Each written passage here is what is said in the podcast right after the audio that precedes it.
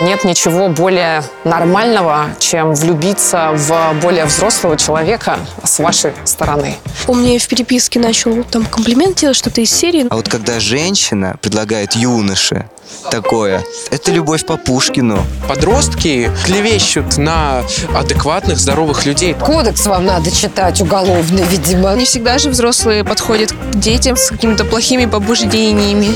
А у вас есть эта вот чуйка? Я понимаю, что это уголовщина это и 15-21. Слушайте, я не понимаю, вы что, прямо это обсуждаете и физиологию тоже вот прямо обсуждаете?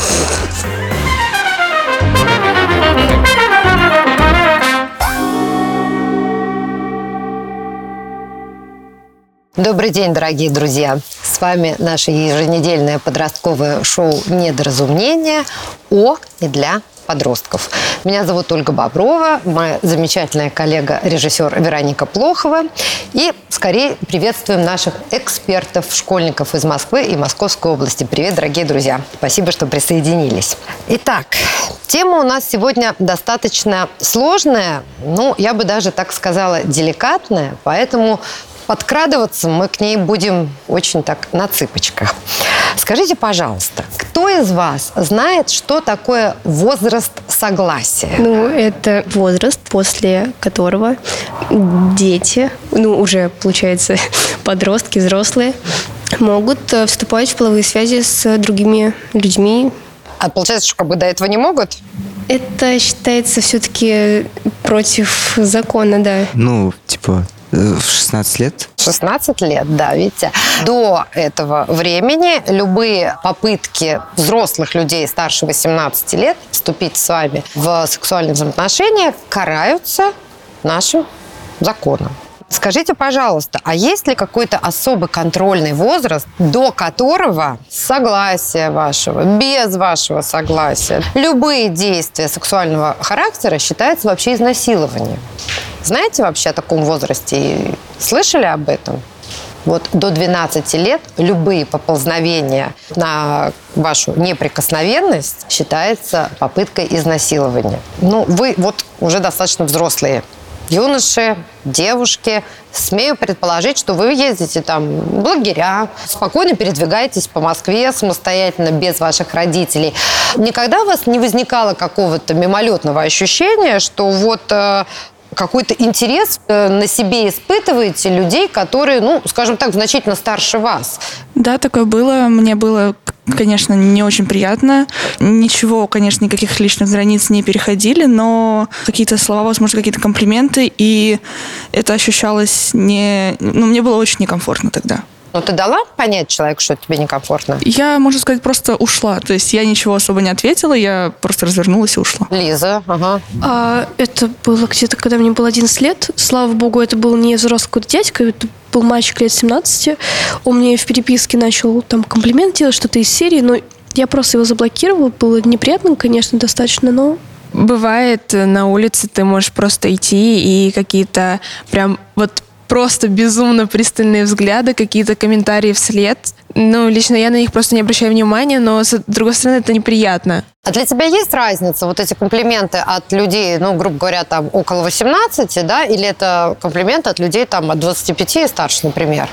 Наверное, для меня зависит больше не от возраста, а от человека. То есть, например, если я с этим человеком общаюсь, то я познакомилась с ним, мы пообщались, он мне сделал комплимент, то тогда, неважно, 25, ему там 30-40, ну, мне было бы приятно, что мне сказали, там, красиво выглядишь. А если это какой-то вообще незнакомый, непонятный человек просто прошел на улице и вслед там бросил что-то, то вот это скорее мне было бы не очень. Ну, в общем, уважаемые друзья, сегодня тема нашей программы – это э, сексуальные преступления, сексуальная эксплуатация и домогательство к подросткам э, людьми старше 18 лет. И тут немаловажно отметить, что всего два года э, отделяют пылких от пубертатных.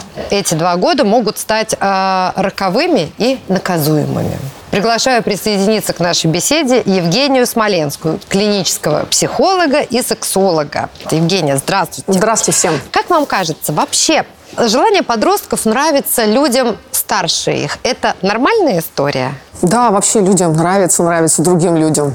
Взрослые люди же вообще становятся ролевыми моделями для детей, для подростков. То есть вы смотрите на них, и вы хотите быть похожими на них, и, соответственно, получить одобрение со стороны этого большого, прекрасного, умного и так далее человека. Это очень льстит, это, наверное, как-то повышает самооценку.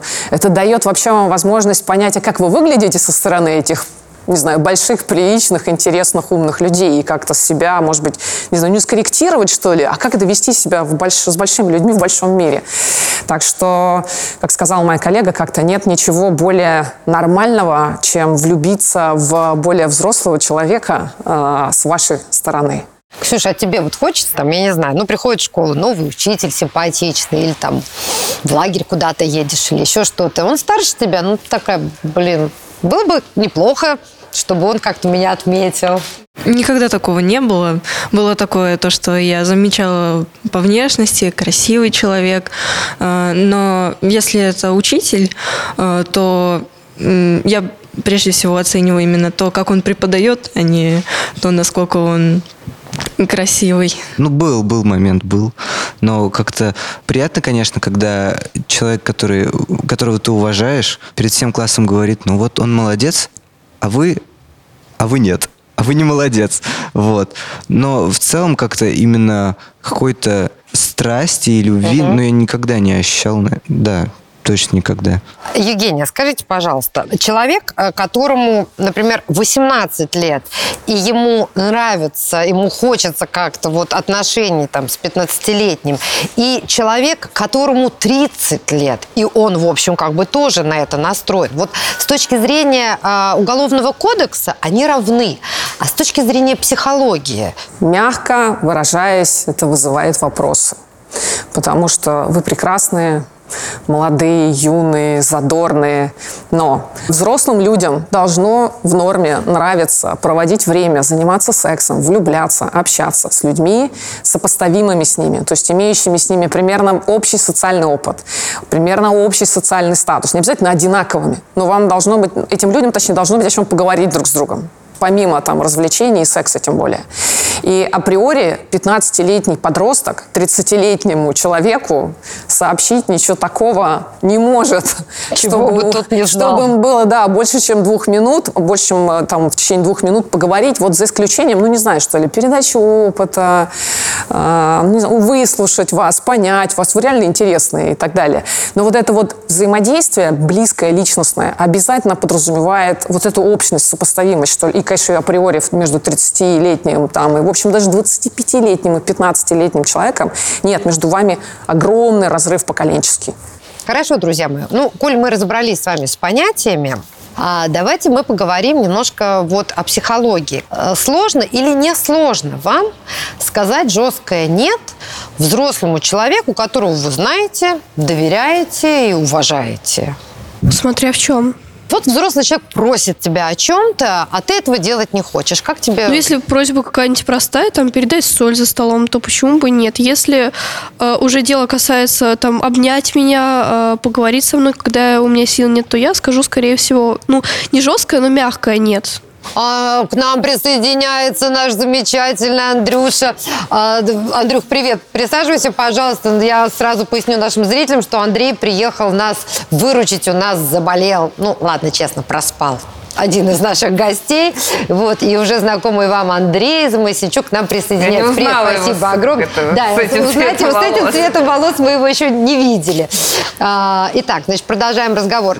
Кто может сказать, что вот э, есть проблемы сказать жесткое нет человеку, ну не обязательно, да, который там лезет обниматься, вообще в принципе отказать в чем-то. А, Возможно, есть пример. Человек авторитетный, ты его уважаешь, да, возможно, он просит тебя поучаствовать в каком-то мероприятии. У тебя были другие планы, но как-то на душе будет э, неспокойно, если ты ему откажешь. Я понимаю, что это проблема, что нужно научиться говорить «нет», но иногда вот такое бывает. Сонь, скажи, пожалуйста, ну вот если гипотетически предположить, что у тебя есть, не знаю, репетитор, педагог, ты вокалом занимаешься, да, тебе преподаватель предложит приехать домой заниматься. Ну вот, а тебе не, не хочется. Ты сможешь отказать? Но я думаю, что я могла сказать, что нет, мне некомфортно, что лучше в какой-то в каком-то специализованном месте, в смысле там студии или Евгения, я, честно говоря, готовясь к программе, в общем, очень много историй прослушала, когда подростки становились жертвами сексуального абьюза, насилия да, со стороны взрослых.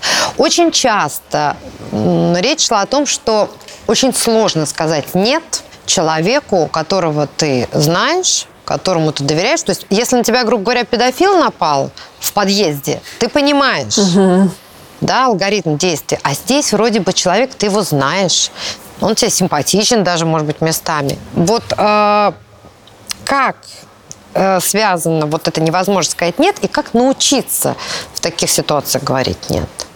Ну, во-первых, надо сказать, что какая-то стеснительность, э, наста- ну, не настороженность, а некомфортность расстраивать других людей, в том числе своим отказом, это нормальное человеческое проявление.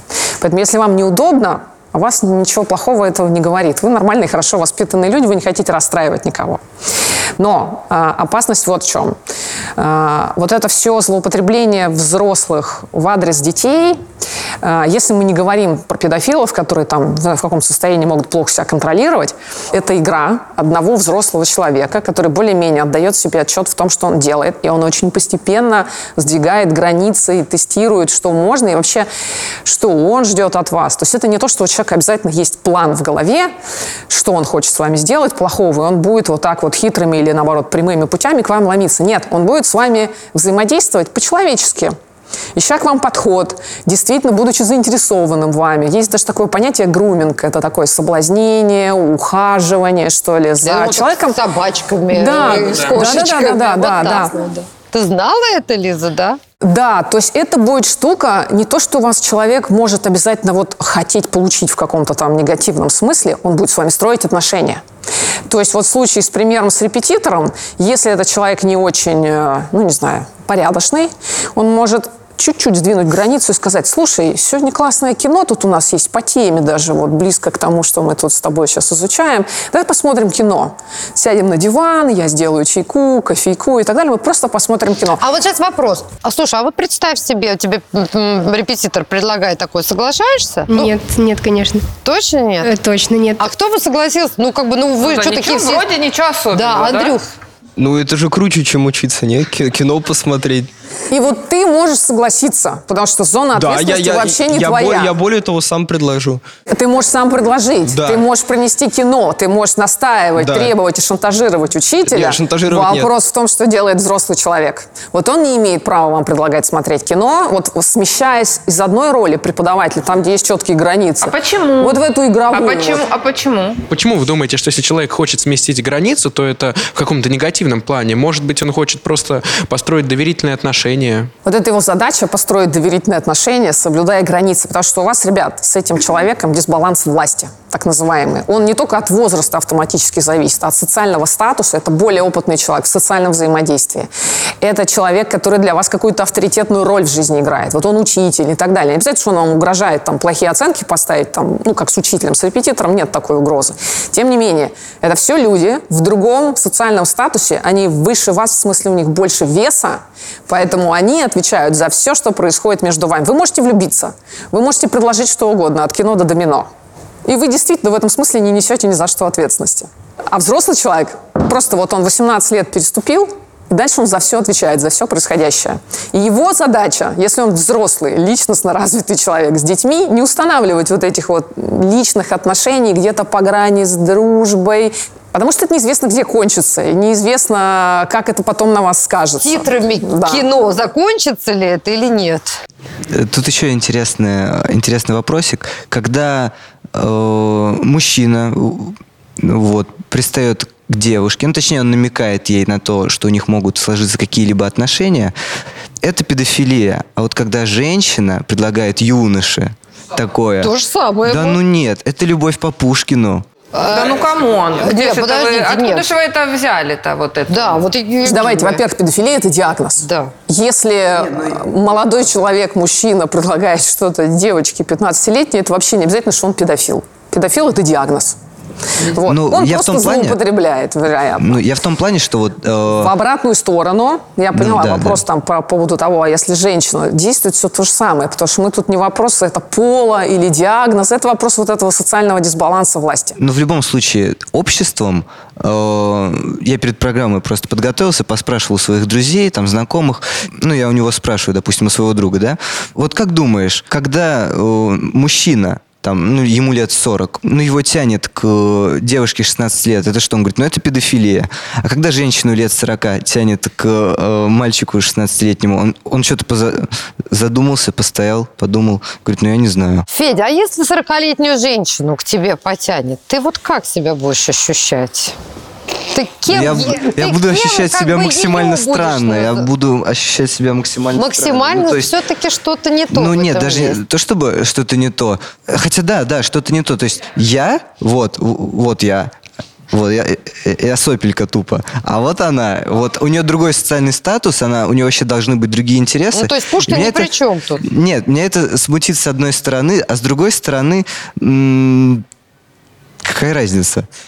В смысле, какая разница, Ну, сколько типа- ей Мне лет? кажется, это пошло от того, что женский пол слабый, мужской нет, и как-то вот этот стереотип... Хорошая идея, да. что там вроде нет этого дисбаланса да. власти. А ты будешь ощущать себя Ну, мне будет с одной это, стороны странно, с французским другой стороны... президентом. Там была ровно такая история. Что там? Взрослая После программы учительница. расскажем. Да. Скажи, пожалуйста, Лиз, что в поведении взрослого человека вызвало бы у тебя напряжение и вот как бы стал такой мигать красный свет в голове, да, что что-то не то, что-то не то. Какие Я действия? вот это замечала и за родителями, и за, с любыми родственниками, когда родственник, то есть, типа, говорит, ой, у тебя там юбка замялась, давай поправлю, и тебя трогает. Это совершенно ненормально, потому что а, либо взрослый начнет думать, что трогать ребенка это нормально, либо ребенок начнет думать, что а, когда его трогает взрослый, это абсолютно нормально. Нет, это не, это ненормально. Можно вполне указать, вот, у тебя там замялось, поправь. Но если ребенок маленький, 5 лет, у него, правда, там, например, задралась юбка, ты же не подойдешь, не спросишь, можно тебе поправить? Он еще, ну, пока он ну, не поймет. Не всегда же взрослые подходят детям, чтобы что-то сделать, ну, вот с какими-то плохими побуждениями. То есть такой стереотип, типа, вот когда меня трогает взрослый, это нормально. Юбка замялась, но он мне добра желает, он хочет мне помочь, наверное. По-моему, нормальный человек, он просто скажет, у тебя юбка это, ну поправь. Да. Все, а он же не будет лезть и трогать. Если он лезть и трогает, ну не знаю, э, э, если бы я был девчонкой, ну мне было бы как-то, ну прям, ну неудобненько что ли. А, Тома, а у тебя какой вот, что бы тебя триггернуло, да, как говорится? Наверное, какое-то навязчивое желание со мной общаться. Ну, человек предлагает же что-то, и можно сразу увидеть по реакции, когда ты говоришь то, то, что там раз, ой, нет, извините, там сегодня не смогу, ой, нет, простите, завтра тоже не получится, давайте лучше так сделаем. И вот он продолжает напирать, говорит, что что-то давай то, давай другое, давай пятое, десятое. И вот, наверное, это меня бы триггернуло. Ну, наверное, какие-то случайные касания, когда человек как бы не специально это делает, но ты вроде понимаешь, что это как бы специально.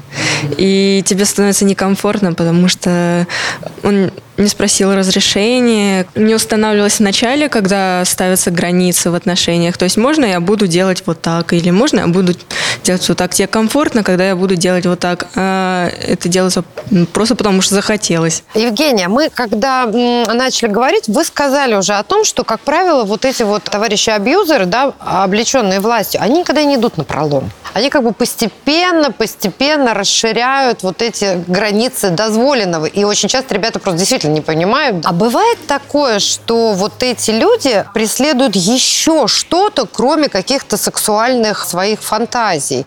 Восторг ваш – это прямо героин для взрослых. Вы очень легко даете взрослому человеку обожа... чувство обожания. Вот вы смотрите на него, он вам говорит что-то такое. Его ровесник еще там отфильтрует. А дети, подростки довольно быстро увлекаются. Они дают вот это вот ощущение «Вау, ты такой умный! Ты такой классный! Можно я тут рядом постою?» И вот у взрослого человека такое одобрение получить намного сложнее. Там скорее люлей можно получить быстро. Э, Вот вы тут обсуждаете, что вас может триггернуть. Очень часто начинается, например, такая вещь, когда взрослый человек начинает про свою личную жизнь потихоньку рассказывать подростку. Ну, ты же взрослый уже, тебе 16-17 лет. У тебя тоже уже были свои отношения, наверное, опыт. Знаешь, у меня вот такая любовь там была несчастная. И вы на него смотрите, и вам интересно заодно, и что-то там такое вот, я не знаю, любопытство, как это у взрослых людей там бывает. И это такое огромное доверие к вам, он вам такую интимную личную вещь стал рассказывать. И все, вы поехали. И он поехал. И это, говорю, это не всегда про злоупотребление намеренной властью. Это вот про съезд с границ, когда действительно начинает устанавливаться эмоциональная связь. Сонь, вот, э, например, если тебе учитель твой, ну, мужского пола, например, стал рассказывать о какой-то там, ну, своей там, ну, школьной любви, ты бы как отреагировала? Ну, Мне сложно это представить просто очень. Ну, для правда. тебя это стало бы нормой или не нормой? Ну, наверное, нет, потому что вообще никогда даже такого не было, чтобы я с учителем мужского пола наедине когда-то вообще разговаривала. Я мне такого не помню. То есть всегда в классе, в каком-то обществе. То есть если он что, про что-то рассказывает, то всему классу. И как бы тут чувство, чувство какой-то защищенности, то, что всем это рассказывают. А если вот действительно человек начинает такой рассказывать, еще подростку бежать, что ему делать? А тут тут Оля сидела, рассказывала про свою первую Я вообще любовь. здесь только на, я на, на пару нельзя. сроков, видимо, уже наговорила, да. Публичность. Вот, вот опять, вот тут довольно равных действительно э, отношениях. Слушайте, бежать или не бежать, это уже вопрос там решений и действий, но э, люди, которые имели этот опыт злоупотребления собой в детском, подростковом возрасте, они когда вырастают и потом приходят до приема к психотерапевтам, они все говорят одно и то же. Это было вроде как он нормально там или она говорил, вроде нормальные человеческие вещи. Ну, как-то не то. Почему он это говорит? Как он это говорит? Что-то не то происходит. У вас внутри есть вот этот барометр. Его культура воспитания нам учат как бы выключать, ну, типа, не расстраивайте людей, давайте, проявите взаимный интерес. Но внутри есть вот этот вот второй уровень.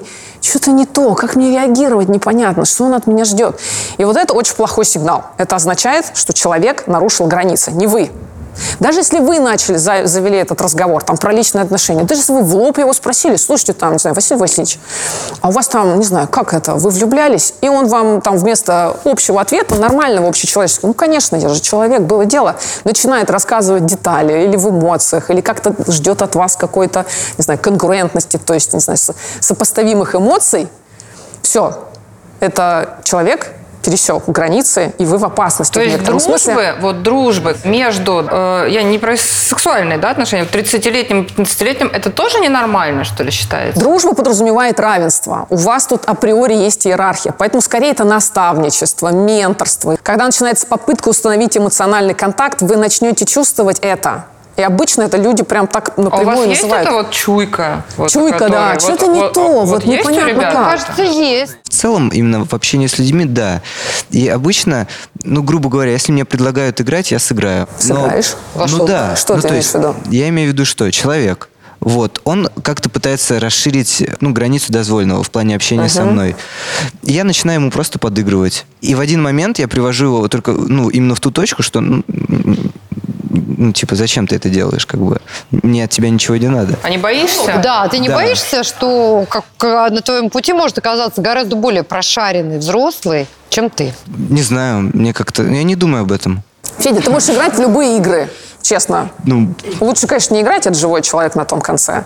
Вот, мораль и нравственность никто не отменял. Но отвечает за все происходящее он.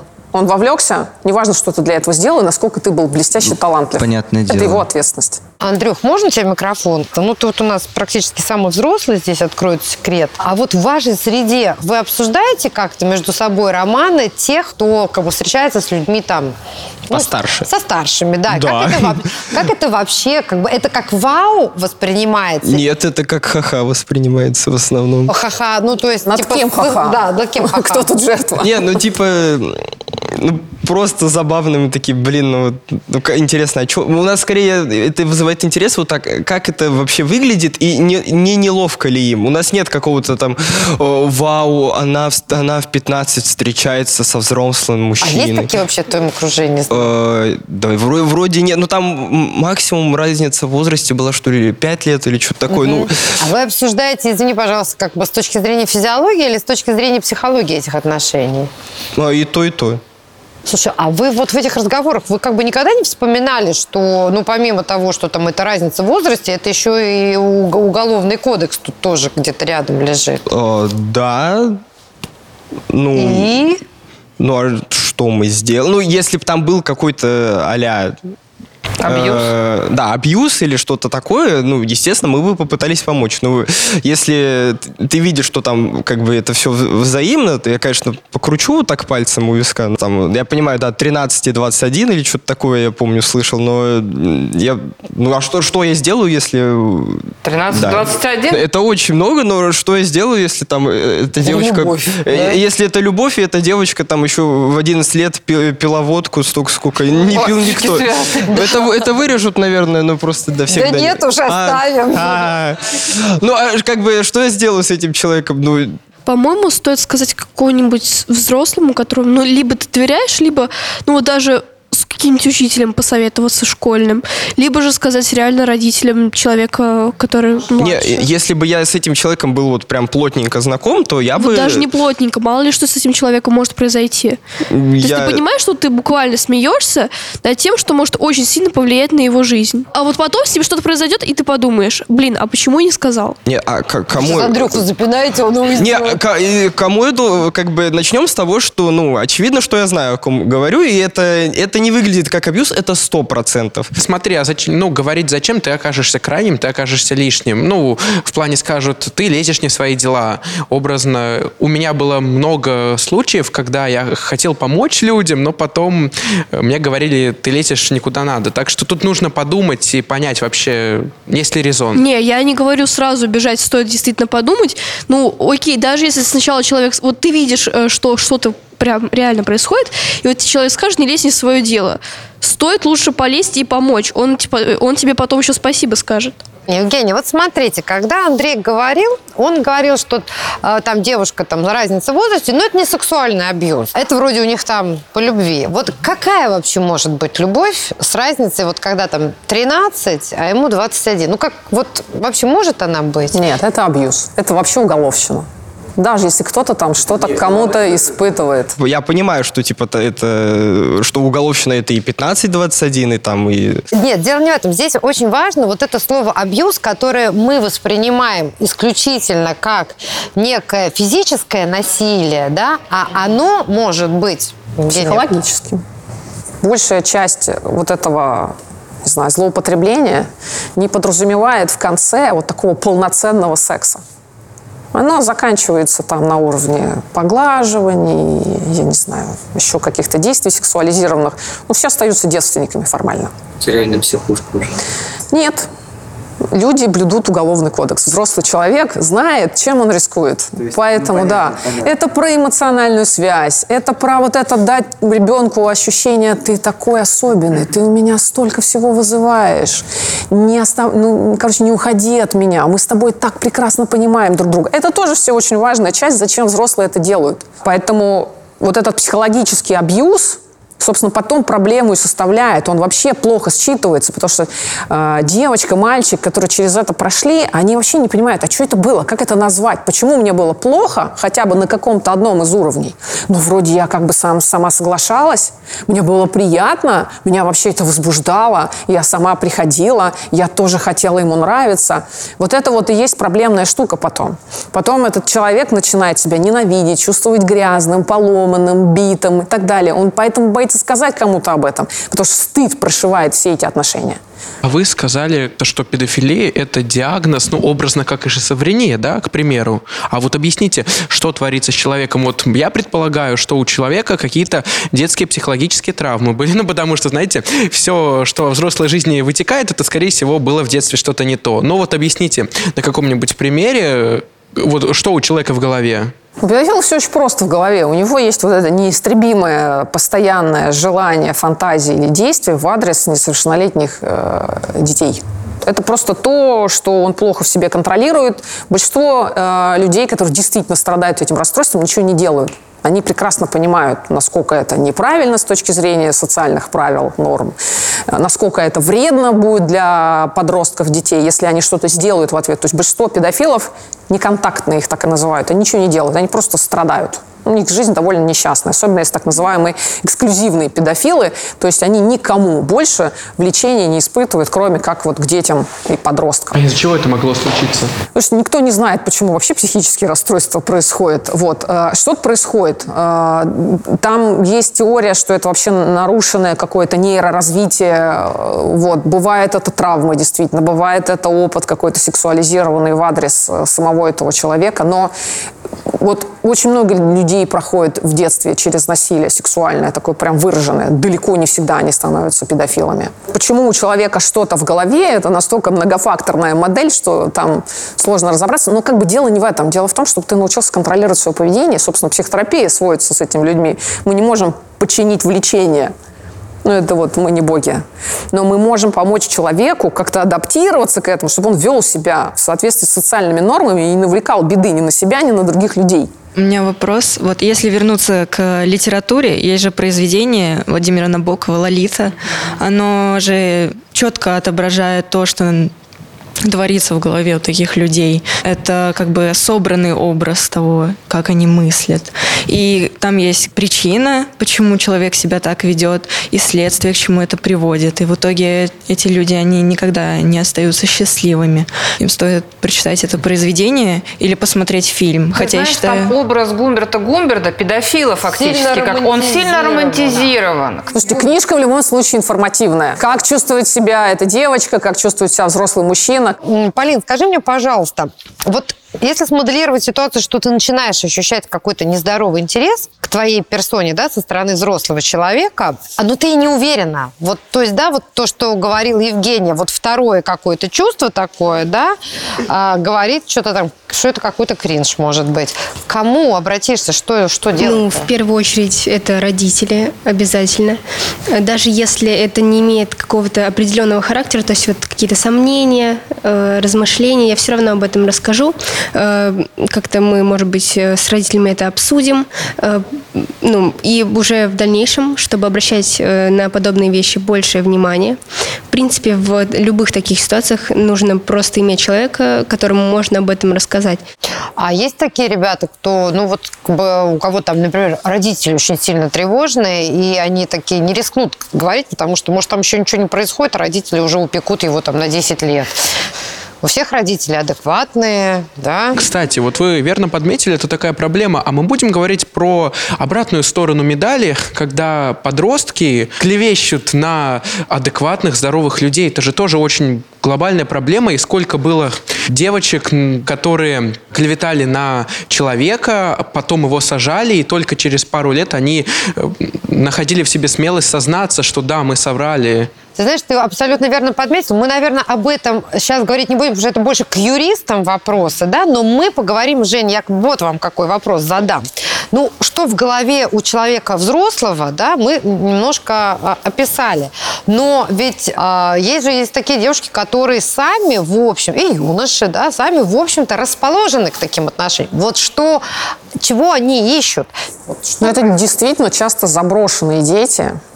Не в том смысле, что их не кормят, там, не знаю, бьют и так далее, все равно. Это какие-то дети, с которыми у значимых взрослых, там, бабушки, дедушки, мамы, папы, нет какого-то вот этого контакта близкого. К сожалению, там мир так устроен сейчас, что взрослые люди очень часто, они любят своих детей, но они не могут его дать, потому что ну, они, не знаю, замученные делами, там у них 33 работы, и не досуг, у них там свои кризисы, проблемы, личные несчастные истории и так далее. И ребенок растет, и он чувствует, что он как-то, не знаю, то ли с ним что-то не то, то ли он никому не интересен, еще что-то. И тут появляется вот этот вот большой взрослый человек, который начинает проявлять этот интерес. Причем очень часто искренний, и он прям очень часто выделять начинает вас. Говорить, слушай, с тобой так интересно, а как ты думаешь про это? А что бы ты хотел в жизни? Он начинает делиться с вами опытом. Вот это все опасная история. А бывают дети, подростки, которые прям вот хотят этих отношений? Да, да. А с ними все нормально или с ними не очень нормально? Слушайте, ну вот им чего-то не хватает. Не хватает. Да, вот этого контакта, нормального э, интереса в свой адрес им не хватает. Нормально... Они считывают, во что они как бы на санях вылетают, влипают? Нет, это как раз тот самый дефицит социального опыта. Поэтому да, дети могут, и нормально, что они, подростки, тянутся ко взрослым людям. Поэтому, поэтому мы и говорим, что что бы ни делал ребенок, как бы вы реально не влюблялись. За вашу безопасность в этих отношениях отвечает взрослый. Старшеклассница соблазняет молодого аспиранта, вот, вот, надевает декольте, там, придя на урок. Ей 17, предположим, да, 16-17. Она Нет, выглядит 16 на мест, 20. давай, это разница. Ну хорошо, 16. Ей 16. выглядит она на 20, а ему там 23. Это тоже на нем ответственность? Там проблема. У них есть вот эта иерархия опять. Один преподаватель, второй ученик. Хорошо, ребят, а вот кто-то спортом из вас занимается? Да. Да? Но ведь любые занятия спортом – это тактильный контакт очень часто. Или уже сейчас запретили? Или вас касаются ваши тренеры, ваши там наставники и прочее? Или уже нельзя? Не знаю, у меня тактильные контакты со штангой и гантелями, но на самом деле, если тренер берет и просто это так по плечам, что ро- ровнее держи, спину, спину хлопает, чтобы я ровнее держал нормально, да, как бы можно и сказать, но когда я со штангой стою, мне удобнее, Тогда что... вот так типа, быстрее понимаешь, да? Мышечно. А, ну, в школе дополнительно я занимаюсь гимнастикой, готовлюсь к, там, к Олимпиаде, и бывает такое, то, что, например, там, ну, упражнение ласточка, там, нога назад, руки вперед, и учитель э, другого пола, он может подойти и поправить меня, но как бы он ну, не злоупотребляет своими полномочиями. То есть он вот чисто подойдет, скажет, руки подними, там, ногу подними, чтобы это выглядело красиво. То есть нигде в каких-то, знаете, там местах, когда вот это все в фильмах показывают, то, что там куда-то спускаться и так далее, нет, такого нету. Был у меня инцидент в школе, зайду издалека. Э, В общем, пришлось учителям меня успокаивать. Нет, подожди, это немножко другое. Кого-то побить нет, хотел. Так или иначе. Э, У меня э, есть такая штука, что если взрослый человек, э, неважно, кто он, неважно, что он от меня хочет, берет меня за запястье, то, ну, мне хочется оторвать ему руки. Ну, потому что какого черта? Что я такого сделал, что тебе пришлось взять меня за запястье? Ну, это вообще да, Зачем? странный такой интимный жест даже, я бы сказала. А я вот, к примеру, своего физрука не люблю. Просто если он меня докоснется, я скажу, дяденька, отойдите, я вас просто не люблю. Слушайте, это так называемый обусловленный контекстом контактом. Врач, например, раздеть вас может. Но там понятно, зачем он это делает. Тренер тоже, у него тоже есть какой-то, там, не знаю, люфт возможностей. Ему прям обязательно надо вот прям ногу поднять. Или он слово может сказать. Или им надо из поднять и подержать. Это одна история. Когда это невозможно сделать иначе, но все равно и с, э, с соблюдением границ, то есть там, ну, не в районе промежности мы там держим, чтобы там не происходило, мы туда не лазим, грудь не лазим и так далее. Вот, только если человек умирает, мы будем трогать эти части. Поэтому это вот этот минимально допустимый контакт. Э, Я не знаю, если ты дерешься, то да, в какой-то момент тебя вот так вот схватят, просто чтобы твой кулак остановить. А так я другую ситуацию не знаю, когда взрослый человек будет за запястье брать. Это правда довольно такое интимное У меня уже. был такой момент. э, Однажды я просто зашел спросить, э, ну, там, что по оценкам, что меня за контроль. Говорит, это вы не хватаете его. А она такая интересная. она вот... Она так блаженно выходит, берет меня за запястье и ведет в коридор. Я такой, что? Вот это перебор. Она не подружка. Мы а, в нашей студии уже обсуждали с ребятами, нужны ли в школе уроки секс-просвета. Там мнения разделились. Мы сейчас говорили все-таки не о секс-просвете, мы говорили да, о границах, о допустимости и прочее. Вот скажите мне, пожалуйста, вот такого рода вещи, их нужно с вами обсуждать в школе и, или не в школе? Кто это должен сделать? Я думаю, да, но в первую очередь родители не должны бояться об этом говорить с ребенком, потому что родители это первые люди, к которым можно обратиться, которым можно полностью довериться. А, И это единственные взрослые люди, с которыми, так сказать, вот какой-то физический контакт, это ну, абсолютно нормально. Ну, В смысле, обнять маму, там, обнять папу, все это хорошо.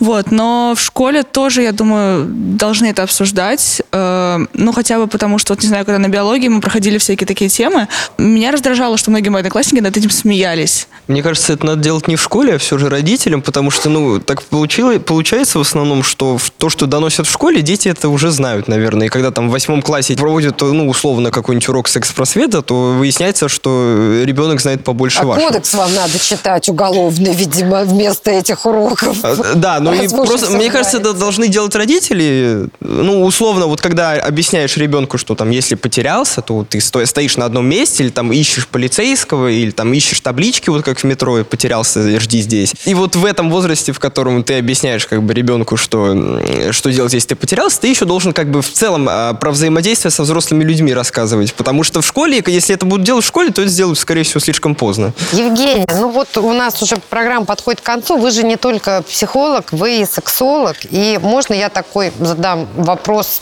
Ну, первый сексуальный опыт, он, как правило, очень важен. Да? И иногда э, какой-то огромный клубок проблем, который вы начинаете разматывать, да, э, выясняется, что ниточка-то приводит именно к нему. Вот как вам кажется, вообще стоит подросткам спешить? Ну, мне кажется, такой теоретический вопрос, оторванный от реальности. Э, Люди, вот когда их несет, они это делают, а потом они думают. Вот. Чем старше мы становимся, тем быстрее мы начинаем думать, иногда даже загодя. Вот. А подростки очень часто делают вот потому, что понесло. Поэтому надо скорее, наверное, не, не пораньше или попозже. А зачем я это делаю, отдать себе отчет? Я действительно этого хочу, я действительно там готов, готова. Или этого партнер хочет, да, например, я опять? действительно понимаю, если пойдет что-то не так, и вот там мне захочется закончить это все. Или как-то куда-то свернуть нашу деятельность в определенное русло, наоборот. Я знаю, как это сделать. Как я буду чувствовать себя, когда это закончится. Вот потратьте лучше время, поговорите с собой, поговорите с друзьями, спросите там взрослого человека, который является для вас авторитетом. У кого-то это будет родитель, у кого-то это будет не родитель. Погуглите там, приличные места только. Детские подростковые психологи есть, которые свободно разговаривают на эти темы. Они там как-то помогут разобраться с этими вопросами. Вот. Главное, вот это ваша внутренняя готовность это на уровне где-то безопасности. Я понимаю, что будет сейчас или нет. Ну, по-моему, ребенок... Ну, я понимаю, что здесь вот все умные, но... э, Не, не, Этот б- б- оператор засмеялись. Не, без шуток, но как бы в большинстве случаев же вот это все а погоня за скоростью, это не только из-за того, что там, ну, гормоны, а еще потому что ты же в обществе, и там сверстники там что-то рассказывают, а там мне было 10, я увидел пылесос, и ты такой, блин, э, я отстаю там от них, а я тоже хочу там о чем-то таком общаться, и это тоже своеобразное давление, и как бы кто-то способен проанализировать, а вот большинство, мне кажется, думаю, ну, не способны, и поэтому вот это все приходит или слишком поздно, или не приходит вообще. Слушай, я не понимаю, вы что, прямо это обсуждаете и физиологию тоже вот прям обсуждаете? Ясно. Так, товарищи зумеры, вы, конечно, меня сегодня Вы потрясли. в краску нашу Да, в краску вогнали и вообще. В общем, очень было интересно вас слушать. Спасибо вам большое, друзья, за наш действительно откровенно честный разговор. Спасибо вам, уважаемые зрители. Да, такая тема требует аплодисментов. Мы с вами увидимся ровно через неделю. Подписывайтесь на наш канал, нажимайте колокольчик. И очень много интересных тем вы не пропустите. До новых встреч!